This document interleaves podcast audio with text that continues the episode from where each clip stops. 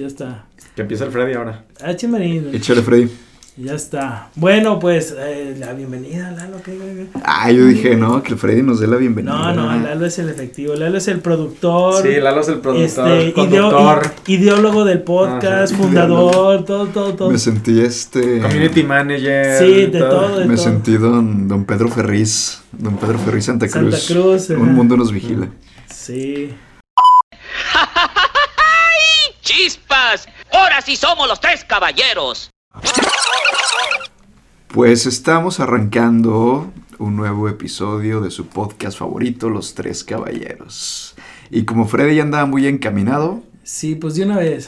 échale Freddy. Después de, después de nuestro saludo al público. Gracias Lalo, gracias Charlie, un placer como siempre. Y bueno, pues mi tema de hoy más bien es, fíjate que mm, se motivó por lo que ha estado sucediendo últimamente en Ucrania. Y yo dije, bueno, a lo mejor mucha gente, este, todo el mundo, todo mundo escuchamos de que, que, que Ucrania, Ucrania, pero ¿cómo llegamos a esto en el aspecto de que, uh, cuáles son algunos de los argumentos que Putin está este, diciendo para, para meterse a Ucrania? Entonces todo esto nace... A ver, en la- espérame, mi estimado Freddy, Sí. para que a lo mejor no esté completamente desconectado de la Sí, sí, sí. geopolítica internacional. Eso. Hace un par de meses, Rusia, liderada por su primer ministro, Ujú. o es presidente, Presidente. presidente Vladimir Putin, invade este, provincias ucranianas. Y pues desde entonces hay una guerra en el país, es un país este, invadido por una potencia extranjera. Ajá, que ya, que ya tiene algo, algo de rato ahí, este, la, la operación especial, le dicen en Rusia. Sí, no es guerra para Sí, los no, rusos. no es guerra, no es guerra. Entonces ya desde ahí ya está interesante. Entonces, bueno, este, después del contexto que Lalo nos estaba platicando, eh, ¿por qué? ¿Dónde empezó todo? A ver, todo esto empieza en la Segunda Guerra Mundial cuando Hitler eh, ya tiene toda Europa este, bajo su control y ataca la URSS, ataca en la operación Barbarroja.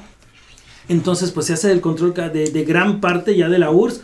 Y poco a poco los rusos lo van echando de regreso. Este, los aliados están atacando por tres lados. Se está atacando principalmente Estados Unidos Inglaterra, principalmente por el lado de Francia. Recordemos todos este, el desembarco de Normandía. eh, si han visto la película más conocida del desembarco de Normandía, el de Rescatando al Soldado Ryan, ahí se ve ¿Sabes qué también está bien chido? Hablando de recomendaciones, la serie está en HBO Max de Band of Brothers. Ah, sí, Ah, sí, sí. sí. Comienza- que Comienza precisamente con, eh, El con el desembarco. desembarco en Normandía. Este, bueno, se trata del Escuadrón 101 de paracaidistas, Ah, pero pues es como las escenas iniciales, pues Ajá, la, sí, sí. la invasión de Europa. Invasión a- de- del, del día D, el desembarco de Normandía. Bien, A- otra recomendación para verla, lo ya tenemos una más. Y, y por el otro lado, por abajo, eh, digo, por el sur, por abajo en un mapa, este, los, los, los ingleses principalmente y también americanos eh, brincan a Italia de, de, de Europa, brincan, vencen a Rommel, del cual ya platicamos en No, algún en- en- podcast. de África, ¿no? Más bien. Ajá, eh, perdón, perdón, en. África eh, vencen a Rommel, que ya platicamos en algún podcast anterior, al zorro del desierto, brincan a Italia y... Jared entonces- Borghetti. Mm, ese era otro, otro zorro, ese era otro zorro. Este, más santista que rojinegro, pero bueno, no importa. Por eso el zorro del desierto. Es cierto, tienes razón, no lo había pensado. Bien, entonces ya tenemos que hay dos frentes este, que están siendo atacados fuertemente, el frente, el frente francés este, a raíz del desembarco de Normandía, el otro frente italiano y el otro frente importante pues son los rusos, que los rusos ya están poco a poco regresando las fuerzas de Hitler hacia Alemania. Y lo curioso de este Stalin eh, al mando de, de la URSS es que es diferente a Estados Unidos y, e Inglaterra. Estados Unidos e Inglaterra, por ejemplo, libera a Francia. Este, y pues Francia se queda siendo un país independiente, Bélgica también, Holanda, todos los que van siendo eh, liberados. Y Stalin no, Stalin bien a gusto, este, te libero Lituania, te libero Letonia, te libero Lituania, te libero Polonia, te libero Rumania, pero me los echo a la bolsa, me los echo a la bolsa, me los echo a la bolsa y van a mantenerse siempre bajo el dominio de la URSS.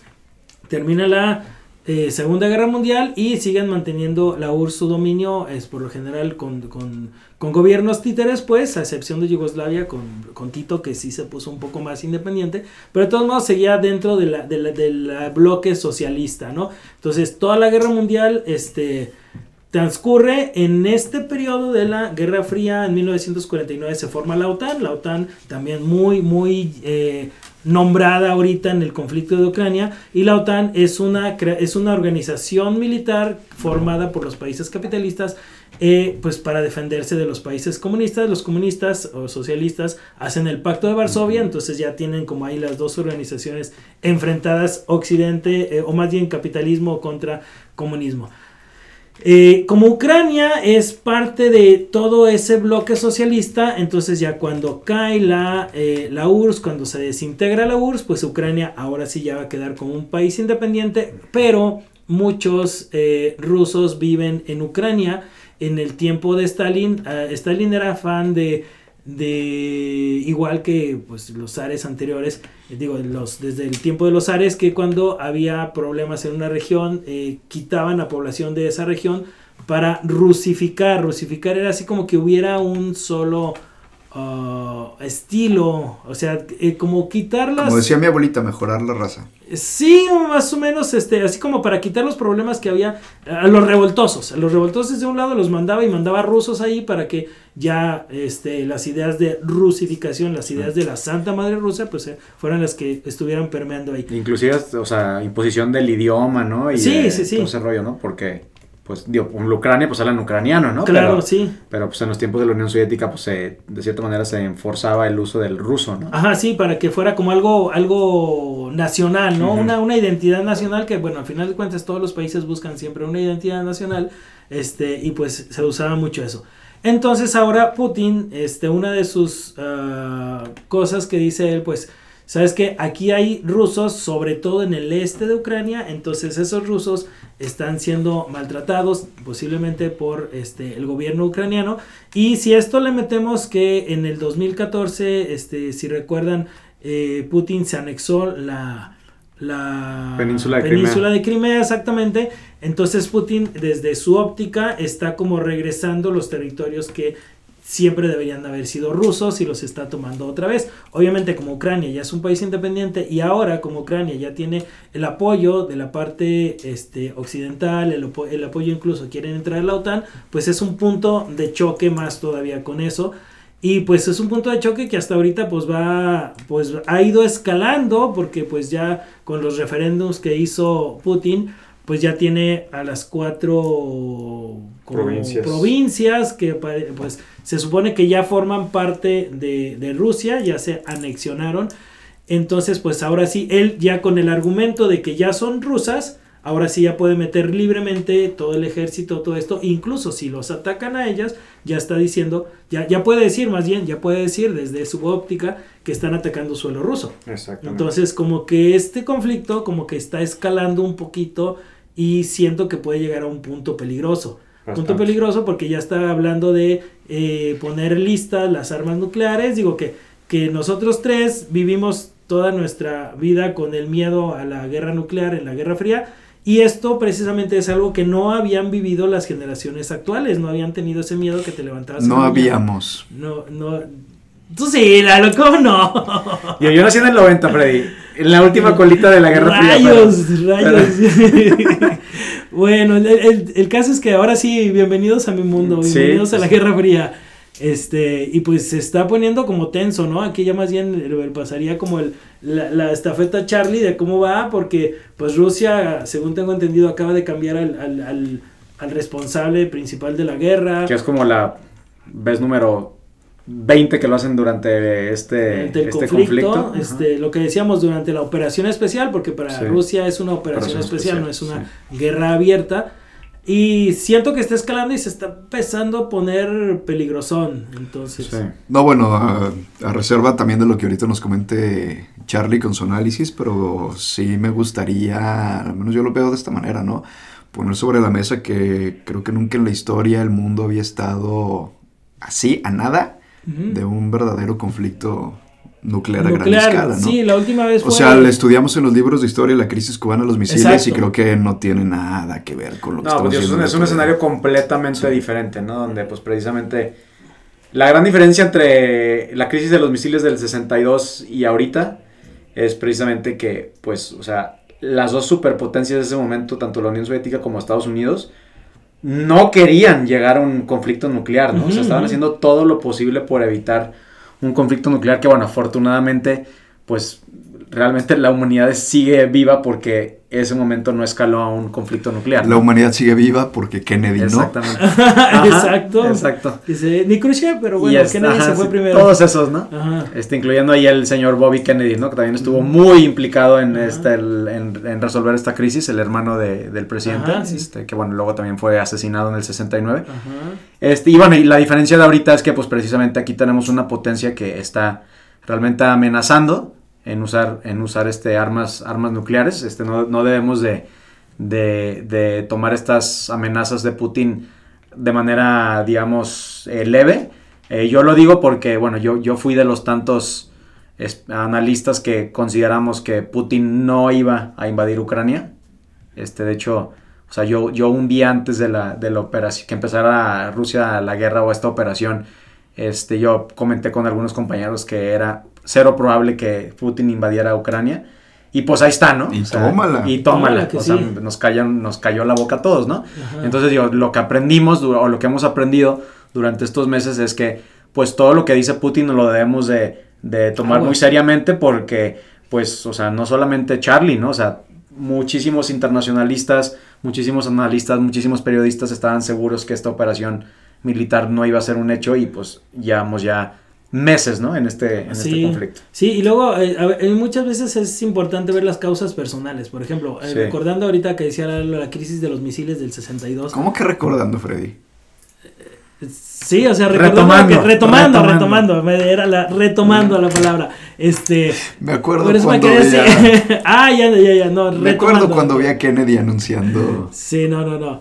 Este, retomando lo que decía Lalo, más bien, este, por ejemplo, los, los motivos, uno de los motivos de Kennedy para ponerse así como fuerte era porque acababa de pasar lo de Bahía de Cochinos y Que le pues, fue terriblemente mal. Ajá, entonces había quedado como mal parado y ahora a fuerzas tenía que ponerse muy, muy, muy fuerte. Exacto. Y eso llevó una tensión junto con Khrushchev que también quería demostrar a su pueblo que era muy fuerte. Y eso me lleva a las, a las ah, como motivaciones personales tanto de, de Biden como de Putin.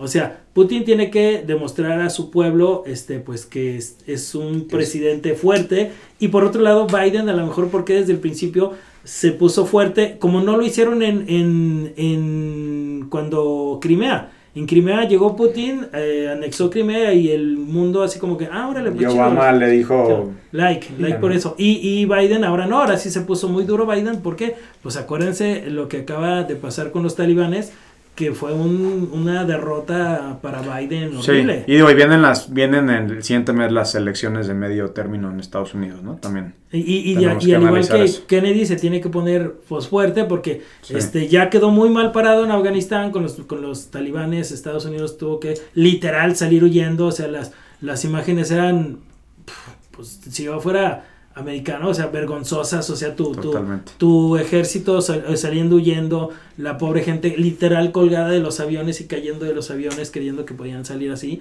¿Por qué? Pues porque no nada más i- i- eh, estaba implicada la gente que, que estuvo, los americanos, los norteamericanos, estadounidenses que estuvieron en ahí, sino todos los proveedores van a ser considerados por los tali- talibanes como, como traidores, todos los traductores, toda la Cualquier gente- persona que tenía algún vínculo con Occidente Exacto. es traidora, ¿no? entonces esa era la gran desesperación de que querían salir de ahí, Así porque es. pues los iban a matar, no sé si ya lo hicieron. Este, entonces eso nos dice porque a lo mejor Biden se puso mucho más fuerte ahora en esta parte de Ucrania que lo que se puso Obama en la parte De Crimea. de Crimea, ¿no? Entonces, a lo mejor los los motivaciones personales, tanto de unos como otros, son, son importantes. Y más ahorita que dices que vienen las elecciones, pues más todavía. Sí, exacto. Pues Muy- ahí sí, está, hay que estar muy al pendiente qué- de qué pasa en A ver qué sucede Sí, con esto. muy bien. Guerra Mundial. Z. ahí está, ahí- eso fue, eso fue, era, Muy bien, mi ahí Freddy. está. Excelente resumen. Ahí va. ¿Y tú qué onda, mi estimado Charles? Pues mira, ve como que nos invertimos de lugares el Freddy y yo. Ajá, ahora Este- te vas a hablar de historia. No, bueno, no, no les- bueno, sí, sí tiene que ver con algo, sí tiene que ver con algo histórico. Este, de hecho, esta, esta, esta Ahora idea- Charlie va a hablar de tacos. Ay, sí, Ándale. y de Chabelo. Esta, esta idea yo, esta idea la traía cargando desde que empezó el mes, pero no habíamos tenido oportunidad de, de juntarnos a, a- a grabar.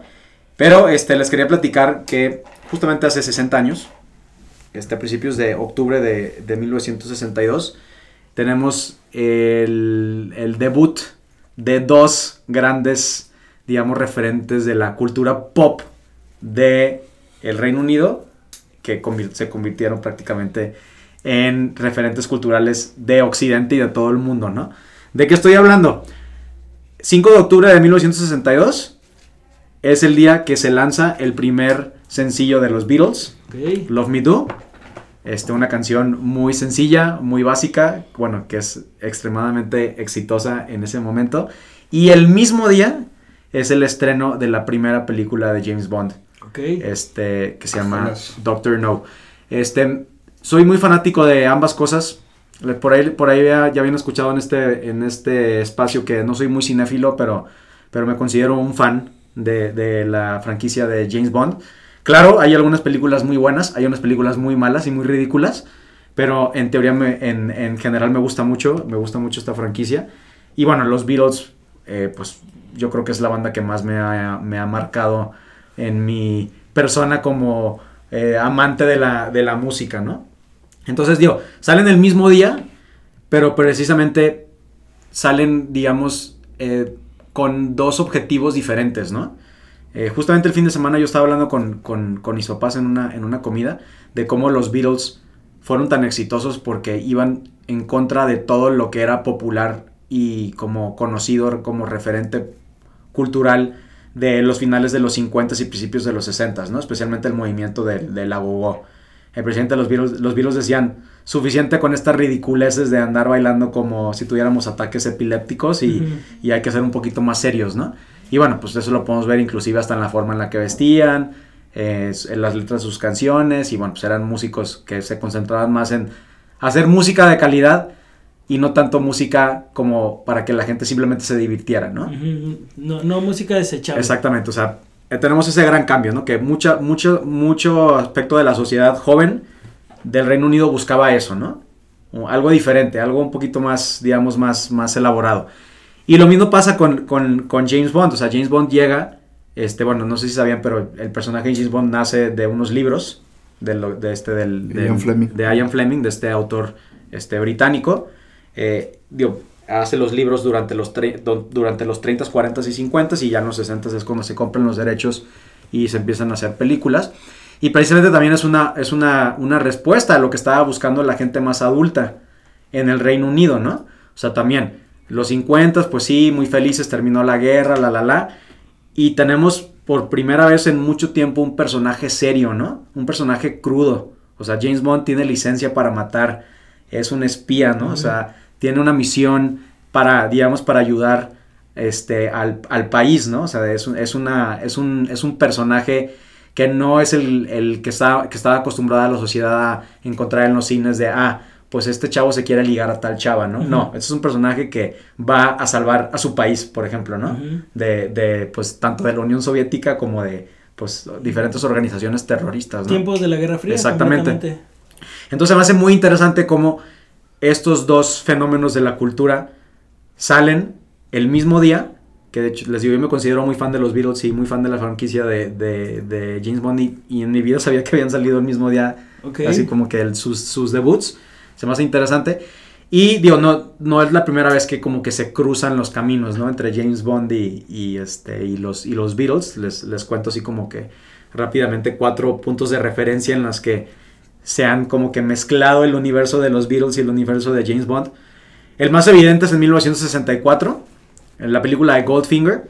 A mi punto de vista, la mejor película de James Bond. El, o sea, la, la película que define lo que conocemos como James Bond, ¿no? Este, que toma un martini, que siempre está con su, con su traje, Ajá, su sí. tuxedo, que va a los casinos, este, que conquista a mujeres muy guapas, este, eh, que hace, pues, cosas maravillosas. Y en una escena, precisamente, este, dice James Bond que, que tomar eh, una botella de Don Periñón 1954 a temperatura al tiempo es tan, tan tedioso y tan horrible como escuchar a los Beatles sin tapones, ¿no? Uh. Ajá, ¿por qué? Porque bueno, pues James Bond es esta figura elegante, Ajá. que come caviar, que escucha los mejores este, eh, jazz, orquestas y todo ese rollo, ¿no? Y bueno, eso es como un chistecillo que se avientan por ahí los Sí. escritores de la película de Chiste Goldfinger. británico. Ajá, diciendo, bueno, este, tomar champagne al tiempo es tan horrible como escuchar a los Beatles sin tapones, ¿no?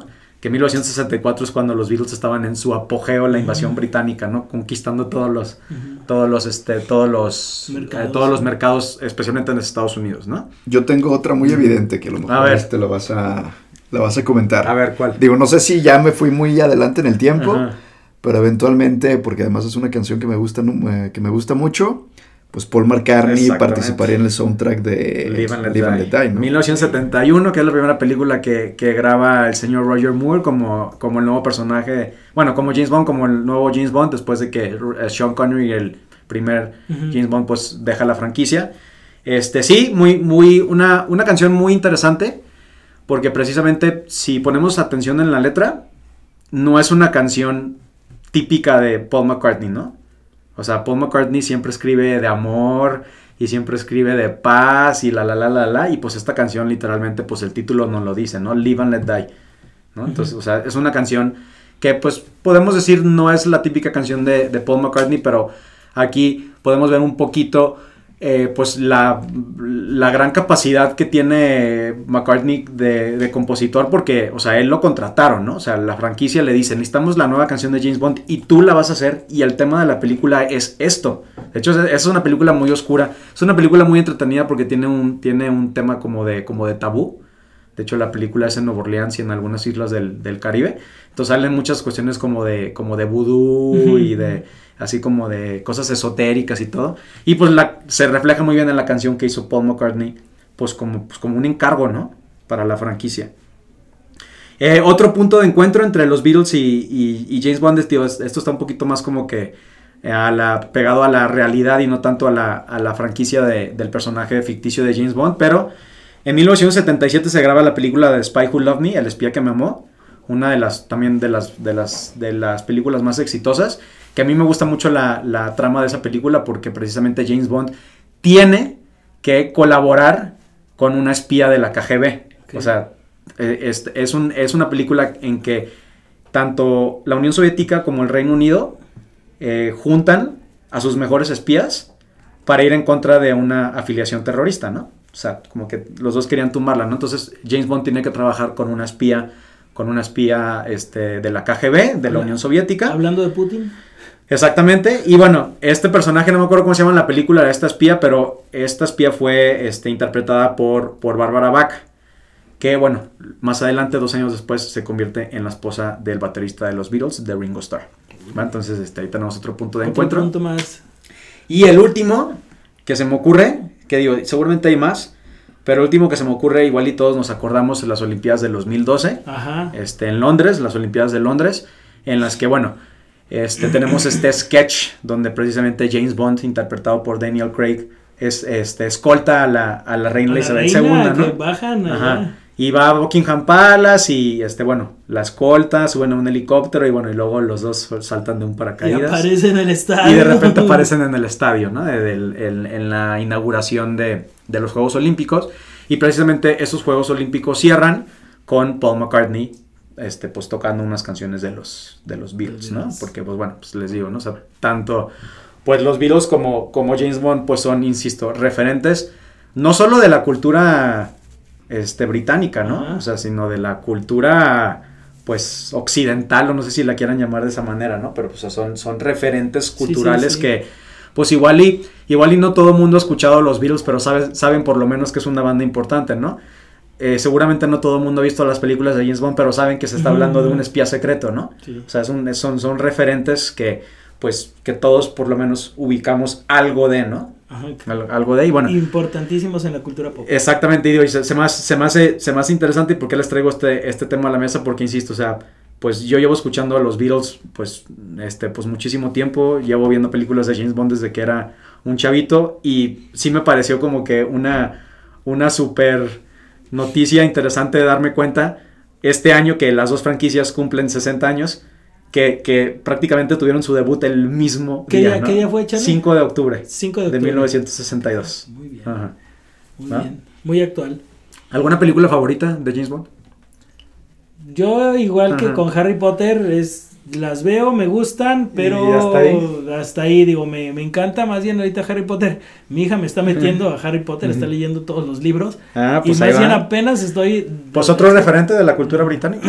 Sí, sí, completamente, completamente. Este, pero sí, no, digamos, podría podría catalogarme como Villamelón, pero pero pero igual y ves cualquier película de tanto de Potter o de, de Bond y la disfrutas y todo, pero Sí. así clavarme no, pero Sí, Freddy acaba de comparar a Harry Potter con James Bond. bueno, cada uno digo Sí. como como puntos de cultura pop aparte pues Harry Potter también, gracias a Harry Potter, a muchísima gente empezó a leer. Sí, sí, sí, claro. O sea, empezó a leer más allá Sí. de, sí, sí, sí. de, de- de monitos, pues. ¿Y tú, Milano, crees más cinéfilo? ¿Alguna película de James Bond que disfrutes?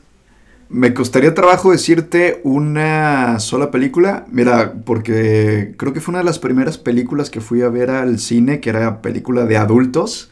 O sea, adultos me refiero a, a película de acción. Ajá. Fue la de este, GoldenEye. Ah, buenísimo. Entonces le tengo como cariño. 1995, Cariño, la primera película de Pierce Brosnan Sí, como sí, sí. nuevo James Bond. Pero la verdad reconozco que toda la saga de Daniel Craig como James Bond es, buenísimo. sí es buenísima. Es una cosa Y si me pides seleccionar una, yo creo que se me quedo con Casino Royale, la primera de Daniel Craig. excelente, excelente película. Que para mí, la neta, sé que me voy a echar a los eh, ultra fanáticos de James Bond encima, pero para mí Daniel Craig ha sido el mejor. Yo, James yo Bond. también creo que estaría muy de acuerdo con eso. Este, y digo, así nomás rápido para que continuemos con algo, pero lo que han hecho con Daniel Craig a mí se me hace muy interesante porque, digo, para los que no están muy metidos en el mundo de James Bond, o sea, lo que, lo que pasa en las películas de James Bond, en teoría, pasan antes de las películas que se empezaron a hacer en los 60, ¿no? O sea, las películas de James Bond de Daniel Craig, o sea, del 2006 en adelante, nos, nos perfilan cómo es que James Bond se convirtió James Bond. ¿no? Como precuelas, llamamos. Ajá.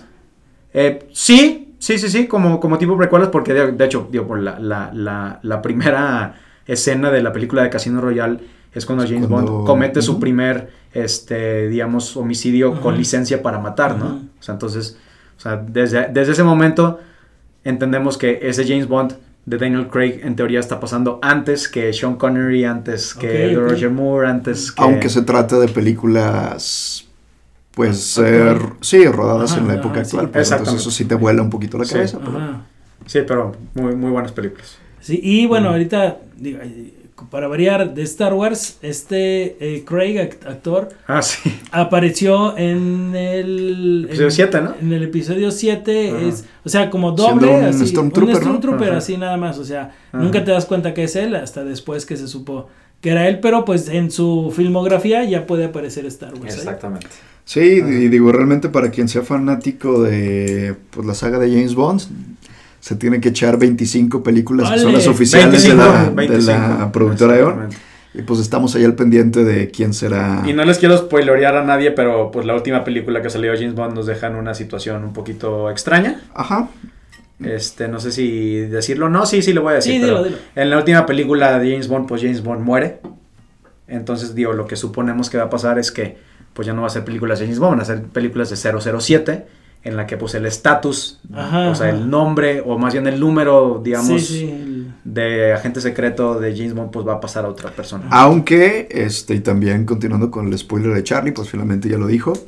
Al final de la película Ah, es, cierto, es- tienes razón. es clásico que siempre decía James Bond va a regresar en otra película. Y esta película también lo dice, James Bond regresará. Ok.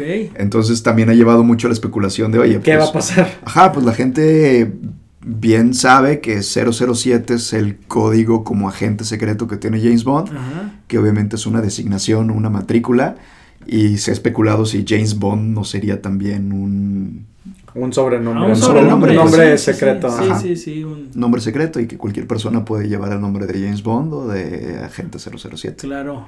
Pero Puede sí, se va a poner interesante. Sí, Supongo sí, que sí. próximamente conoceremos quién será Sí. El, el Sí. o la intérprete de una próxima Ajá. James Bond. Y, y ahora que dices que, que, que la película di- decía que va a volver, me acordé de Volver al Futuro 2, cuando termina. que Bueno, dice- pensé, pensé que iba a decir Star Wars. No, no, no. No, Volver al Futuro 2, este, con- que te dice, no nada más te dice próximamente este Volver al Futuro 3, sino que te ponen el tráiler del episodio del, Ah, de, sí. de la tercera parte. Sí, porque encantó, fueron o sea, Grabadas prácticamente al mismo Sí, tiempo. fueron grabadas al mismo tiempo. Fue, fue glorioso, o sea, no nada más te dicen va a venir, sino te ponen el tráiler y tú, ah, no. Que de hecho estaba leyendo, genial. estaba leyendo el otro día que realmente la venden al estudio como un proyecto de una sola película dividida en dos partes.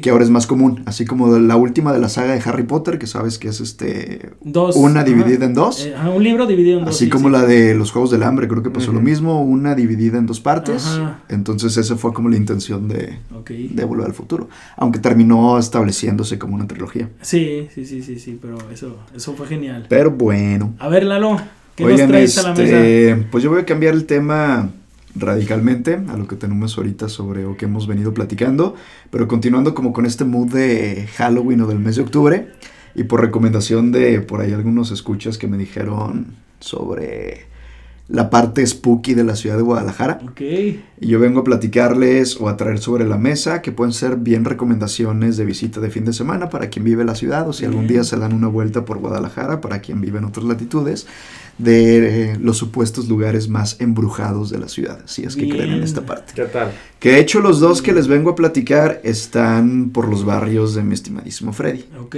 De uno ya platicamos y podría ser como un poquito más evidente. El Uno de los lugares más embrujados, mi Freddy, es Panteón de Belén. el Panteón de Belén. Claro. Y que Qué buen hecho... lugar, ¿eh? Qué buen lugar. Y que de hecho el Panteón de Belén, más allá de que está...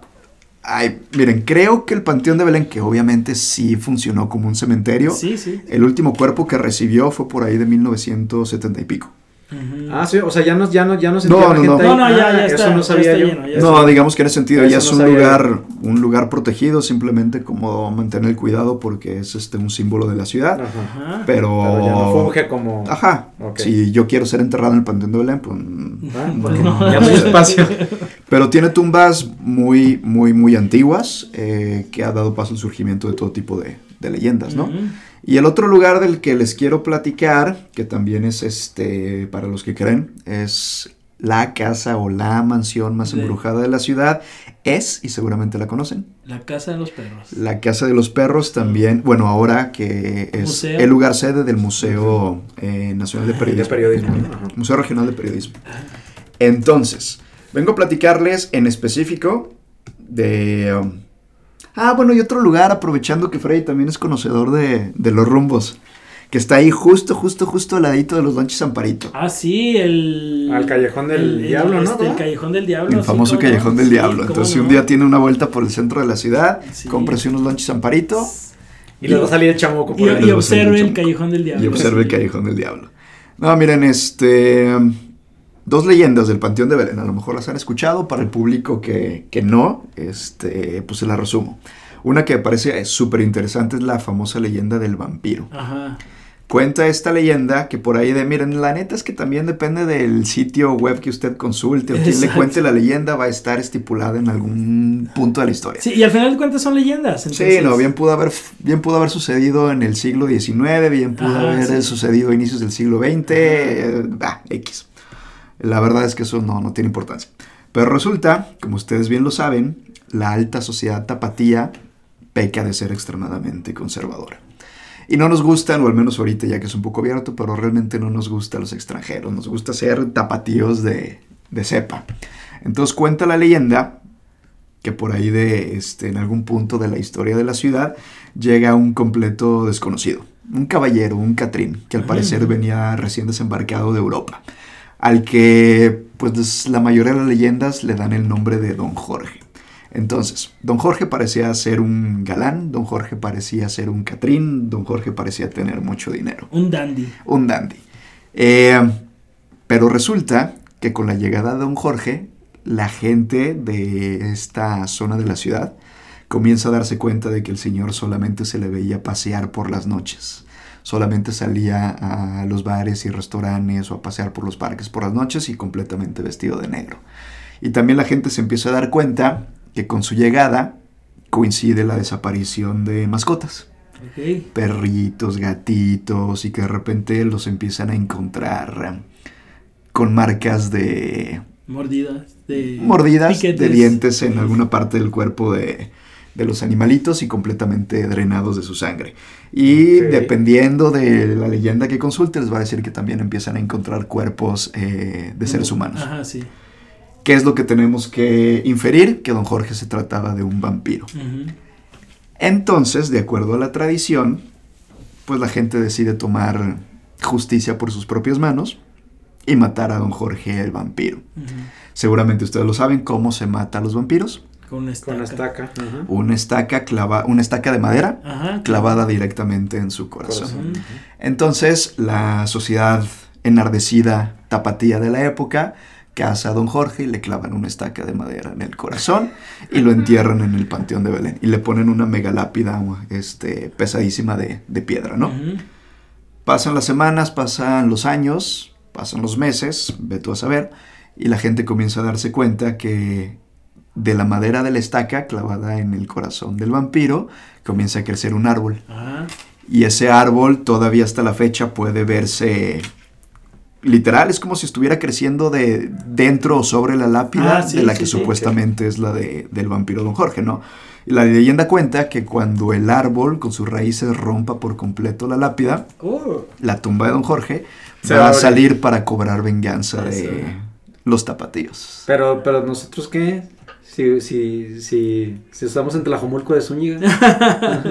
Seguramente se dará cuenta de que la ciudad ha crecido y que hay mucha más este alimentos. o los zapopanos también. o los zapopanos. Ajá. Y Bueno, Zapopan va, va, va, va a seguir con la, con la con la maldición de que por más que crezca y brille y todo, Zapopan va a seguir siendo. Ah, ¿dónde es? Ah, en Guadalajara. Guadalajara, sí, pues entonces, sí, claro. bueno, pues también comparte leyendas. Sí. Oye, este, y sobre la casa de los perros, que está, este, um, En alcalde. sí, está sobre, sobre Avenida Alcalde, y la verdad es que es una finca muy, muy bonita, una, Sí, bonita. una construcción, pues obviamente la típica construcción ya de, de tiempo atrás. Ah, a grandes rasgos, les platico por qué la mansión está embrujada. Un señor que al parecer llevaba por nombre eh, don Jesús Flores era un empresario cafetalero, viudo. Enviudó por ahí de sus años 60 y para, para cuando el señor don Jesús cumple 70 años decide volverse a, caja- a casar. Este, finalmente pues había enviudado y pues quería vivir sus últimos días este, Acompañado. acompañado y siendo cuidado por este, una hermosa mujer bella de la cual este, se había enamorado, ¿no? Y se casa con una jovencita a la cual este, pues, le promete bajarle la luna y las estrellas. Le construye precisamente la mansión, la casa conocida como la Casa de los Perros, como la señorita, y también dependiendo de dónde consulte la leyenda, le gustaban al parecer mucho los perros. En, una, en cada una de las esquinas de la casa, como si se tratara de gárgolas, hay Ah, este, este, perros que están cuidando la, Están- la finca, ¿no? Están los dos perros. Peguitos. Ajá, la leyenda más este um, pues recurrente es que como viaje de bodas o como algún regalo que tenía don Jesús Flores para su ahora recién esposa joven, le había prometido un viaje a, a Europa. Se embarcan hacia Europa y el barco al parecer está a punto de naufragar, ¿no? Entonces con el miedo de, de perder la vida, esta jovencita que al parecer pues no tuvo más remedio que casarse por don, don Jesús por conveniencias monetarias, aunque no era el amor de su vida, pues a punto de morir, efectivamente se, se juran amor y lealtad para Amor toda la vida, ¿no? ajá. Total que el barco no naufraga, Pero ya juraron. ya se juraron amor eterno, se pasan las mejores vacaciones en Europa, este la pasea por todas las capitales, literal película de Hollywood, sí, sí, emperatriz, Ajá. y la señorita completamente feliz con su sugar daddy, ¿no? Al regreso, pasan poquitos meses y don Jesús Flores, de edad um, este, Avanzada. pues termina muriendo de causas naturales.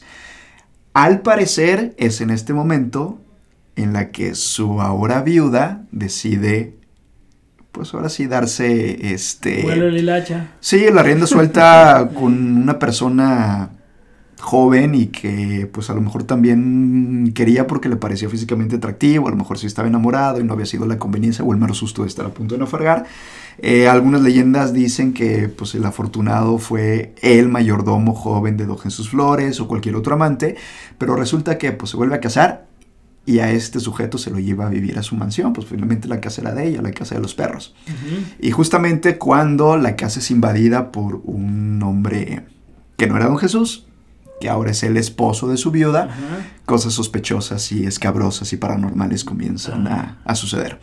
Tanto que pues, la pareja se ve forzada a dejar la casa y al parecer ahí es donde su matrimonio termina en diferentes calamidades, lo pierden todo, este...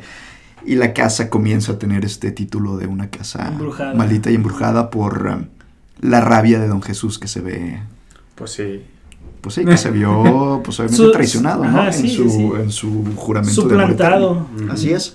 Hasta la fecha, al parecer la leyenda nos dice que si hay algún valiente que se atreva a pasar la noche en la casa y que a la medianoche rece un rosario dedicado a la, mera- a la memoria de don Jesús Flores, Ajá. el fantasma se va a aparecer y te va a entregar las escrituras de la casa, vas a ser el dueño de la propiedad, nadie se ha atrevido, los pocos que lo han intentado han salido despavoridos, Ajá. otros dicen que lo mismo aplica si te vas a parar a la tumba, no Ajá. tengo la menor idea de dónde esté la tumba de don Jesús. Está en el panteón de Mezquitán. Ah, mira, está en el Panteón de Mezquitán, también este Pues por... mira, nada perdemos. Yo digo que. Pues no la perdemos, pero la Sí. leyenda nos dice que nadie lo ha conseguido, han perdido la cabeza, este, o la gente ha fallecido del susto, literalmente muertos de miedo. Literal, sí.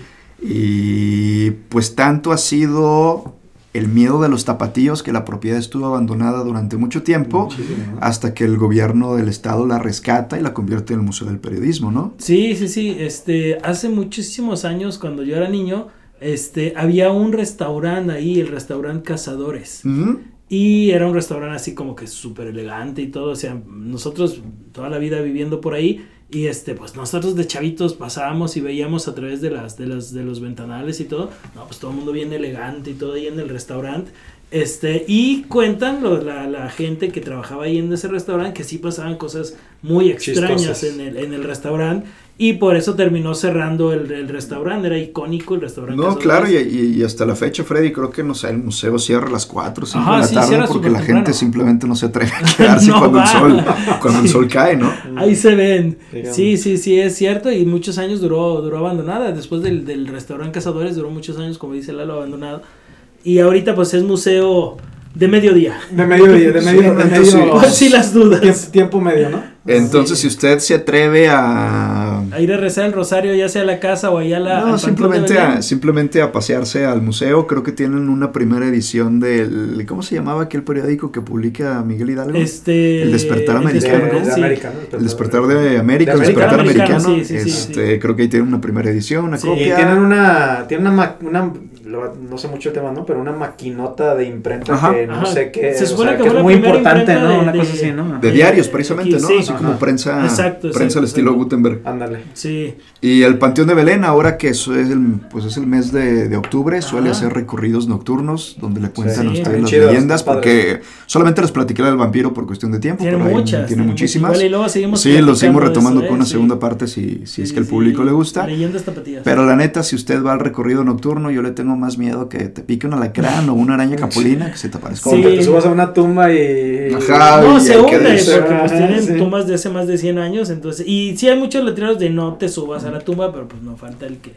sube y pues anda explorando futuros terrenos desde antes, ¿no? Este, y ahorita es muy recorrido, muy recu este, es muy recurrente que sea, de hecho eso ha ayudado a que la leyenda, a que la leyenda del Panteón de Belén crezca, porque muchos novios, muchas fotos de novios de que se casan y la foto matrimonial es ahí, escogen el Panteón de Belén, pues porque está bonito, porque, Sí, la neta porque está padre. Pero el problema es que hay, por ejemplo, una parte, hay muy- unos arcos y, hay muchas criptas. muchos nichos, ¿no? Ajá, muchos nichos, perdón, muchos nichos y eso es clásico la foto ahí. El problema es que empezaron a salir muchas fotos que están los el- la pareja de novios y atrás de repente se ve algo Sí, la extraño, típica, o sí, sí, se ve es como el típico halo de luz y algo, cosas algo así, y unas más, otras menos, pero eso ha incrementado a que la leyenda del panteón como panteón crezca cada vez más, ¿no? Porque rondan muchas fotografías que, ah, ¿qué es eso que está ahí atrás de la novia? Ah, ¿qué es eso que está ahí detrás Que de la la neta, novia? bueno, Paso este, de polvo, ¿no? cada quien, pero pues yo siempre he creído por qué diablos querrías ir a tomarte tu foto en un panteón, ¿no? Oye, te voy a decir, a mí no me tocó mi estimadísimo Lalo, pero yo en la prepa en la que iba era tradición que los graduados se tomaban sus fotos en, ahí en el Sí, panteón. de hecho, este después... a mí ya no me tocó, pero... En un próximo episodio les cuento también de otra. Esta no es una leyenda, pero a mí se me hace uno de los relatos más escabrosos del Panteón de Belén, que tiene que ver precisamente con un estudiante que pierde la vida por andar de chistosito. Ok, ok, y es, y otra, ya por último, este, Ah, pues nosotros, eh, un tío vivía exactamente a un lado de la, o sea, enfrente de la puerta del Panteón de Belén, por la calle de Belén, en la, casi en la pura esquina, este, casi en puro enfrente. Y pues eso hacía que pues hubiera buena relación con los cuidadores de ahí. Y me acuerdo que una vez para una foto familiar de, de la familia Aguilar, este, nos abrieron las puertas del panteón y la foto fue en los escalones. Ah, de la... De Es ahí, que eso sí está de- chido, Ajá. pero pues Entonces, una foto de boda, pues. Ahí, este, y era padre, pues digo, había, pues nos dimos cuenta de muchas cosas, este, arriba está lleno de, de, murciélagos, este, y una vez mi hermana vive a dos cuadras de ahí, y una vez, este, un tiempo de estos de calor, que duermes, pues, con la puerta abierta, eh, estaban dormidos, ponle 3 de la mañana, mi cuñado y mi hermana, y de repente, Se le metió un oye, sí, en serio, oyeron como, como un aleteo adentro del cuarto, Ajá. y así como que, "Ay, se metió una paloma o algo así, y prenden la luz, y al prender la luz, vuela el Y era- murciélago, oye, no manches. el conde Drácula, ¿eh? Ya regresó el vampiro. Y desde entonces mi cuñado es Batman. Ajá, sí, sí, sí. I'm Batman. Ah, buena, Lalo, buena, Charlie. Los Pues dos. listo, señores. Aquí lo gusto. dejamos por hoy. Seguimos en una próxima edición contando leyendas y otras cosas. Claro. Hasta la próxima, mi estimado Freddy. Que la fuerza los acompañe. Adiós.